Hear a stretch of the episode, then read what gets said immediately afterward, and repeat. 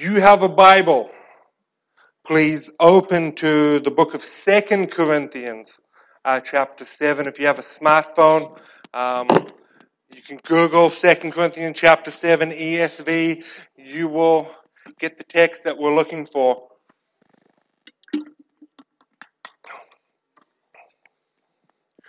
We're right at the very end of our series called Redemption Applied. And we're asking what difference does the Christian faith make to the way that we live? And this morning, we're looking at a subject that I am told often by pastors, uh, we're, we're, told by a subject that there's not a lot of uh, clarity in a lot of churches on this subject. All of us, all of us, I believe, have sinned privately or maybe publicly in front of other people. And afterwards, because of our sin, we've experienced feelings of guilt, shame, despondency, embarrassment, and, and sadness. We've all been there, I believe. We've all felt this grief that comes upon us. It's grief that comes upon us.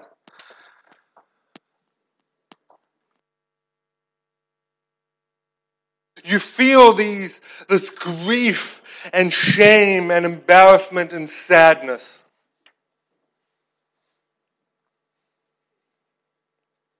The Bible calls this, this feeling, it calls it grief.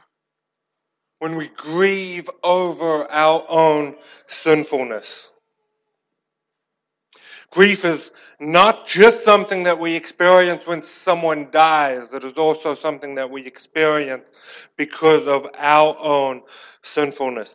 Last week we saw that through Jesus, God uses our trials to bring joy, maturity, and Christ likeness. Jesus Christ and his gospel completely change trials. This week we'll see that the death and resurrection of Jesus Christ can transform this grief that we experience due to our own sin and use it to bring freedom from that sin. Yes, it is possible to find freedom through grieving well over our own sin. I want you to turn to 2 Corinthians chapter 7. 2 Corinthians chapter 7. We're going to read from verses 5 to 13. I'm going to do a brief explanation on the context and we're going to unpack one verse. 2 Corinthians chapter 7 verse 5. The apostle Paul speaking to the church at Corinth. For even when we came into Macedonia, our bodies had no rest, but we were afflicted at every turn, fighting without and fear within. But God, who comforts the downcast, comforted us by the coming of Titus. And not only by his coming, but also by the comfort with which he was comforted by you, as he told us of your longing, your mourning, your zeal for me, so that I rejoiced still more.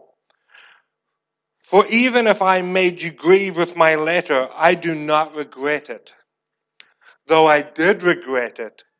For I see that that letter grieved you, though only for a while. As it is, I rejoice, not because you were grieved, but because you were grieved into repenting.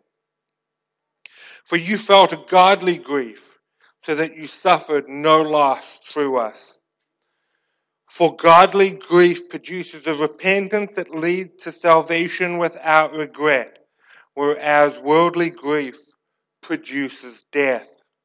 For see what earnestness this godly grief has produced in you, but also what eagerness to clear yourself, what indignation, what fear, what longing, what zeal, what punishment. At every point you have proved yourselves innocent in the matter. So although I wrote to you, it was not for the sake of the one who did the wrong, nor for the sake of the one who suffered the wrong, but in order that your earnestness for us might be revealed to you in the sight of God. Therefore, we are comforted. This is the word of the Lord. A brief but important look at what's happening here. I know that First Corinthians is, is a largely easy book to understand. It's got a clear structure. Second Corinthians, less so. The apostle Paul spent 18 months at the church in Corinth. And within three years, they had gone seriously off track. You think about this. The apostle Paul helps found and plant your church. And within three years, they're seriously off track. And he sent them a series of letters, the most famous being First Corinthians. Paul then sent his uh, son in the faith, Timothy, to Corinth, only to find out that things were worse than he thought. Self-styled apostles and false teachers had come in on their private jets and attacked Paul's character to promote themselves. He is not worthy of being an apostle. The apostle Paul then left Ephesus where he was helping start a church there and he visited Corinth himself. And he calls this his painful visit. Someone in the church openly mocked him and derided him so much so that he had to leave. And no one defended him. If you know who the Apostle Paul is at this point, you're sitting there going, that's dumb. Paul then goes back to Ephesus, fires up the typewriter, and writes what is called the severe letter. That's what the Bible calls it, the severe letter. And he sends it with Titus. I wish we still had that letter. It doesn't exist um, anymore. In Macedonia, most likely in Philippi, Paul runs into Titus. He goes looking. He says, I want to know what's happening in Corinth. And he runs into Titus, and Titus tells Paul that the majority of the Corinthian people had repented. This church had realized they'd gone horribly off course, and they wanted to be restored to Paul, and they wanted, and they had repented before God. That's a huge thing. This was important because it means that Paul's status as an apostle was defended it meant this church was not going to be a bunch of right off heretics. And they were restored to joy and gospel partnership with all the other churches in the empire. Paul loved this church greatly, and he didn't want to cause them any harm. But in this case, the most loving thing that Paul could have done was to write them that severe letter and pray that they would experience godly grief leading to repentance. So we see in verse 10, this is the verse that we're going to focus on this morning. We, we see in verse 10 that we have two options for dealing with our own sin. There is worldly grief that leads to death, and then there is godly grief that produces repentance and salvation. Both of them might contain tears. Both of them might contain feelings of, of sadness because of sin, but that's where the similarity ends. If you want to do some further reading on this topic yourself, I want to recommend a book called Repentance uh, by a Puritan called Thomas Watson, written in 1668. He wrote a little booklet, and Puritan booklet apparently is a hundred page book. Um, and it is fantastic, and there's a wonderful treatment in there, of the differences between godly grief and worldly grief. I believe that worldly grief and godly grief is an incredibly important subject to understand. And worldly grief leads to death, but godly grief leads to an amazing Christ given, spirit given freedom.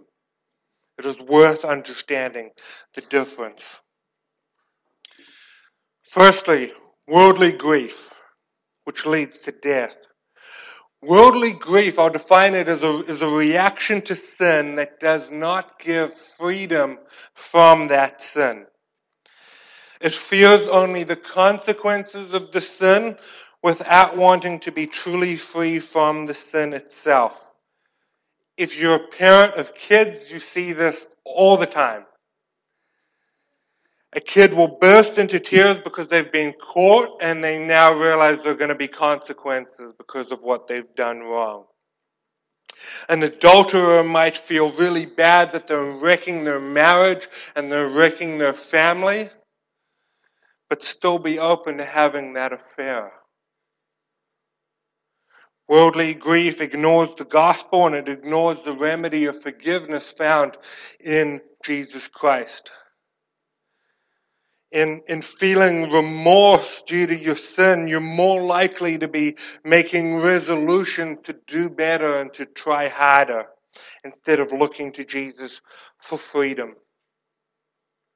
One of the things that often flows out of worldly grief is just simply looking for excuses. We might just say, the reason I do this is because of my upbringing. The reason I do this is because I have this medical condition. If I didn't have that, I wouldn't be doing the sins. We're not actually dealing with the sin itself. We could say that worldly grief is a purely emotional response to sin. It's it's not a spiritual response in the same time. Because when those feelings of guilt and shame wear off, when the emotions wear off, because they do, any desire for change is gone too. Therefore, very temporary change. Worldly grief is often characterized and, and focused upon the horizontal effects of sin. It leaves out the vertical with God. It misses the fact that sin must first and foremost be confessed to God before the horizontal be taken care of. You know that it is right to ask someone for forgiveness. We preached, I preached on that a couple of weeks ago. It is right to ask someone for forgiveness when you wrong them and you sin against them. But one of the things that worldly grief causes us to do is we go ask for forgiveness and we say, Is everything okay now? Good. And it's just like, let me get this relationship working so then I can feel good about myself. And you completely leave out the fact that there's a vertical dimension to sin and that we need to be seeking God's forgiveness first. Asking forgiveness and worldly grief tends to make us just try and quiet our own guilt and get rid of it. And sadly, to use the Apostle Paul's words, worldly grief leads to death, not life. There might be an acknowledgement of God as judge. There might be a dislike for sin. But sin is not being dealt with God's way. And one of the reasons we must take this very seriously is because there are some very religious people, very religious people, people that are in church every single Sunday, that only practice worldly grief. They look like they're trying to live holy lives. They look like they're trying to take sin seriously, but they've neglected this free gift of forgiveness found in Jesus Christ. Some of the most zealous, fired up religious people only practice worldly grief because they find their solution to their sin in themselves or the things they do. And sadly, a lifetime of worldly grief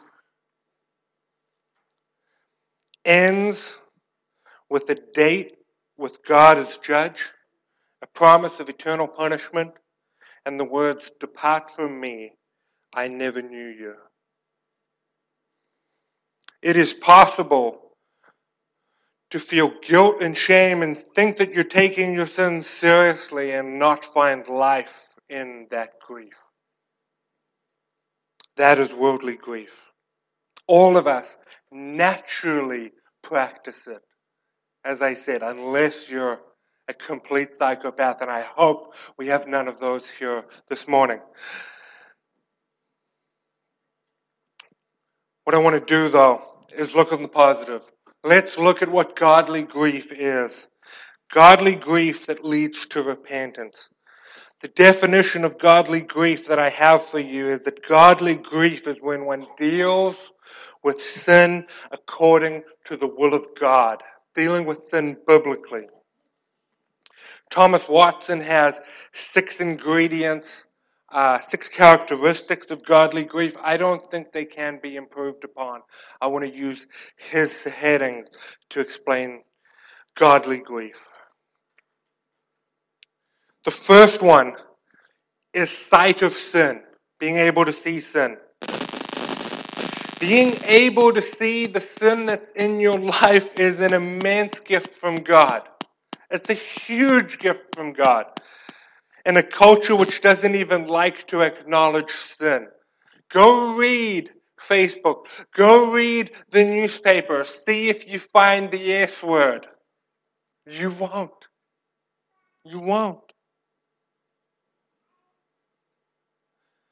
In a culture which doesn't like to acknowledge sin, let alone go looking for it in our own life, being able to see your own sin clearly seems like a very lousy gift from God, right? I'll hand that one back. It, it's, it's like when you get married and you receive four rice cookers. You know, you're just like, no thanks. Got one. Um, Romans chapter 1, we see that the wrath of God is revealed from heaven against all unrighteousness. And we see that there is a wrath of abandonment taking place in Romans 1. And that means, part of what that means is that God allows people to stay in their sin. And that means as well that they're unable to see it for what it is. If you're unable to see sin in your life, it's, it's, it's not a sign of God's blessing, it's the opposite. The Corinthian church didn't see their sin clearly when Paul visited them, and as a result, it was a painful visit, leading to him having to write the severe letter which God used to see their sin and come to repentance. Godly grief comes from not being blind to external sin and internal sin. And one of the ways that we're able to get the sight of sin is, is through two great agents that God uses. One is the Word of God, and one is the Spirit of God, the Holy Spirit. Hebrews 4:12 For the word of God is living and active sharper than any two-edged sword piercing to the division of soul and of spirit of joints and of marrow and discerning the thoughts and intentions of the heart. This week I was reading Jeremiah of all places and I get to Jeremiah chapter 49 and I read about the Babylonians who trusted in themselves. And just using that verse, the Holy Spirit spoke to me and said, This is you trusting in yourself, not trusting in God. Conviction of sin, sight of sin through the Word by the Spirit. So, firstly, sight of sin. Second ingredient is sorrow over sin. True sorrow separates worldly grief from godly grief. In worldly grief, we might have some sense of sorrow because of the consequences of our sin, because we've broken relationships. Godly grief is sorrow for the actual offense caused. Do we understand that? The actual thing that we've done wrong, not just the consequences. It is not superficial. It's not something that we just act out what Thomas Watson calls a, a holy agony within our soul because of the sin. 2 Corinthians 7 7, in our text that we just read, Titus told Paul that the Corinthian church experienced mourning because of what they had done. There was genuine remorse, Not just because the relationship with Paul was broken, but because of what they had done. When we experience real sorrow over sin, we realize that making a resolution is not going to fix it. We require something more. Thirdly, this is a big one. Confession of sin is an important ingredient of godly grief. And as I said earlier, it is always first, our confession is always first vertical between us and God, not between us and those that we may have sinned against. Sin ultimately is sin because of who it is committed against the sinless one, the Most High God. I'm always constantly blown away and stunned when I read Psalm 51 4. David, against you, God, you only have I sinned and done what is evil in your sight. This is a man who sees a woman, a married woman, commits adultery with her, gets her pregnant, and then gets her husband killed off to cover up the sin.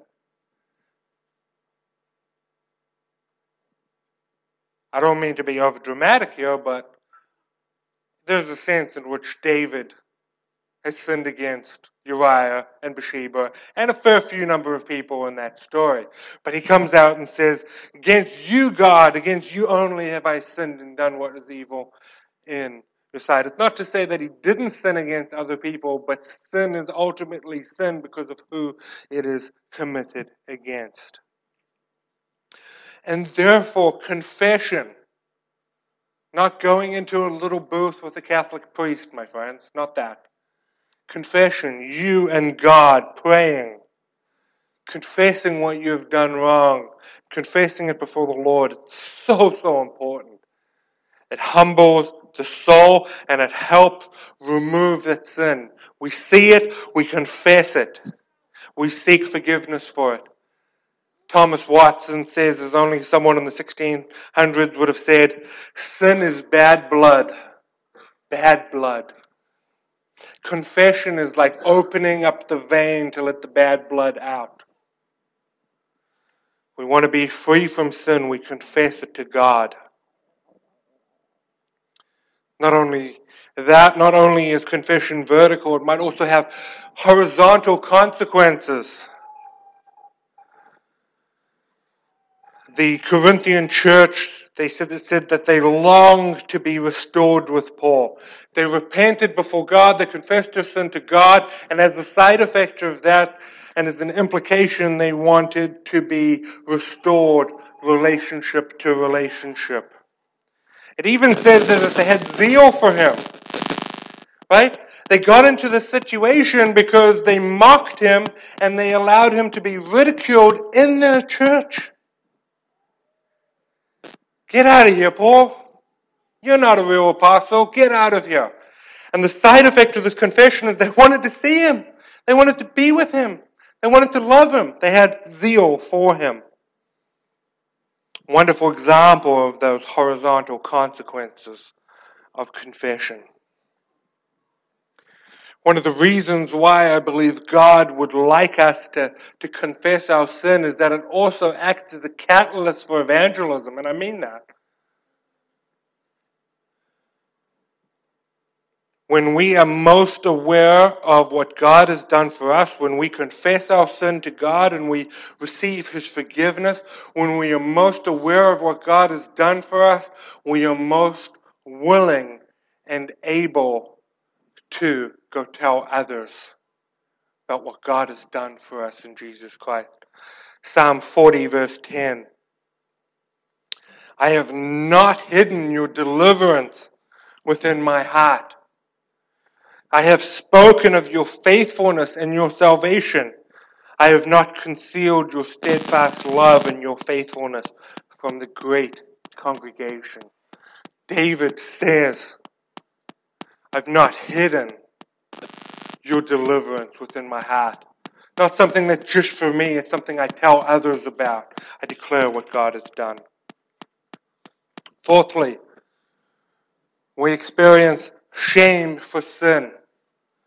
Even if you're a quite morally good person with no real vices, we should experience legitimate shame for sin. I often get told, Jono, I'm not trying to be, I'm not trying to be arrogant here. I often get told by my non-Christian friends, what do you need Christianity for? You're such a good guy. you're a really good person. I'm like, no, I'm not. no, no, no, you're a really good person. Like, you don't do this and this and this and this. And I have to say, no. No. Maybe in comparison to you, I don't know, but I am the worst sinner that I know. I am the worst sinner that I know. Isn't it true? I mean, it's, it's cliched. You have some of the thoughts that I've had over the last week and we put them up on this projection over here. I'd probably want to run out of the room. And the reason why you're not mad at me for admitting that right now is because you know it's true of you too. The Apostle Paul the Apostle Paul, who would probably make us look like a room full of degenerates in comparison, called himself the chief of sinners.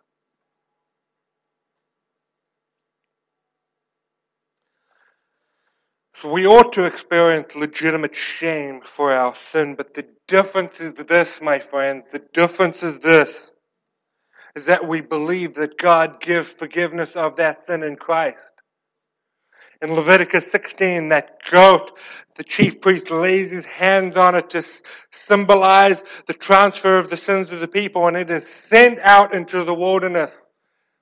That shame, that guilt for sin is sent out away from the people. It pictures what Jesus Christ has done. Yes, we experience Yes, we experience shame for our sin, but we realize that we serve a God who removes that shame from us in the Lamb of God, Jesus Christ. It is not shame for the mere sake of navel gazing. It is shame that ought to point us to the one that brings freedom from slavery to sin. Fifth, hatred for sin hatred for sin. This is something that I've really grown to appreciate. Godly grief includes hatred of sin, not just some, but all of it. In worldly grief, we might, we might be uh, offended by our sin. We might have a revulsion to sin. But that usually comes because we don't like the consequences. A man doesn't like adultery because he realizes it'll break up his family. A man doesn't like pornography because he knows he'll feel guilty afterwards.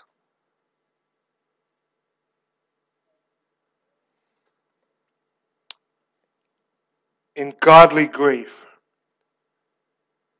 we have a hatred for sin, not just because of the consequences, but because of the sin itself.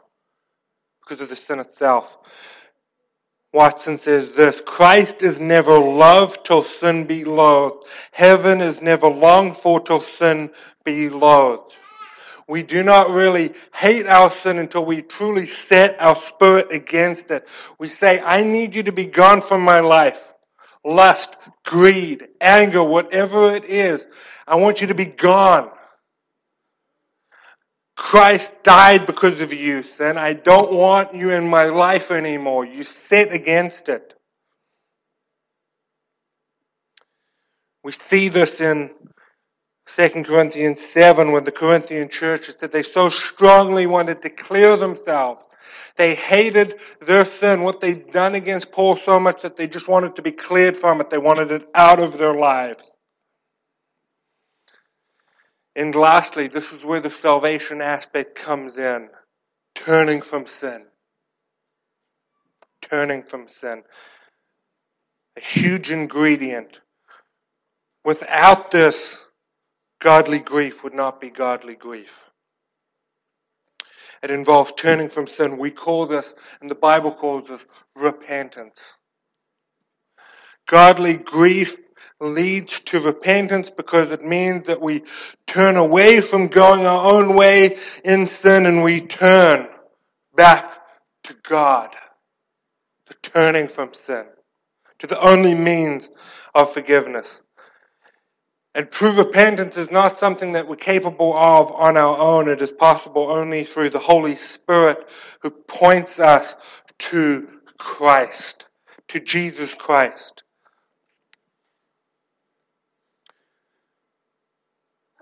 Repentance and faith, trust in Jesus Christ, what He's done on the cross, His death and His resurrection on our behalf. Repentance and faith go together. Mark 1.15 We've uh, quoted that a lot in this church, right? The time is fulfilled. The kingdom of God is at hand. Repent and believe the gospel of Jesus Christ. They're both sweet graces. And we can say that it is ultimately what saves us is faith in Jesus Christ. But there is no faith in Jesus Christ without first turning from your sin, repenting, and going to the cross. Saving faith is never without habitual repentance of sin. A, uh, a Scottish preacher once said this He will not leave off repenting till he perfectly leaves off sinning. Is there anyone in this room who stopped sinning completely? Ah, and this is why we need this. This is why God's word was written for, to us. One of the reasons why God has given us this gift of repentance is that we might love Jesus Christ much.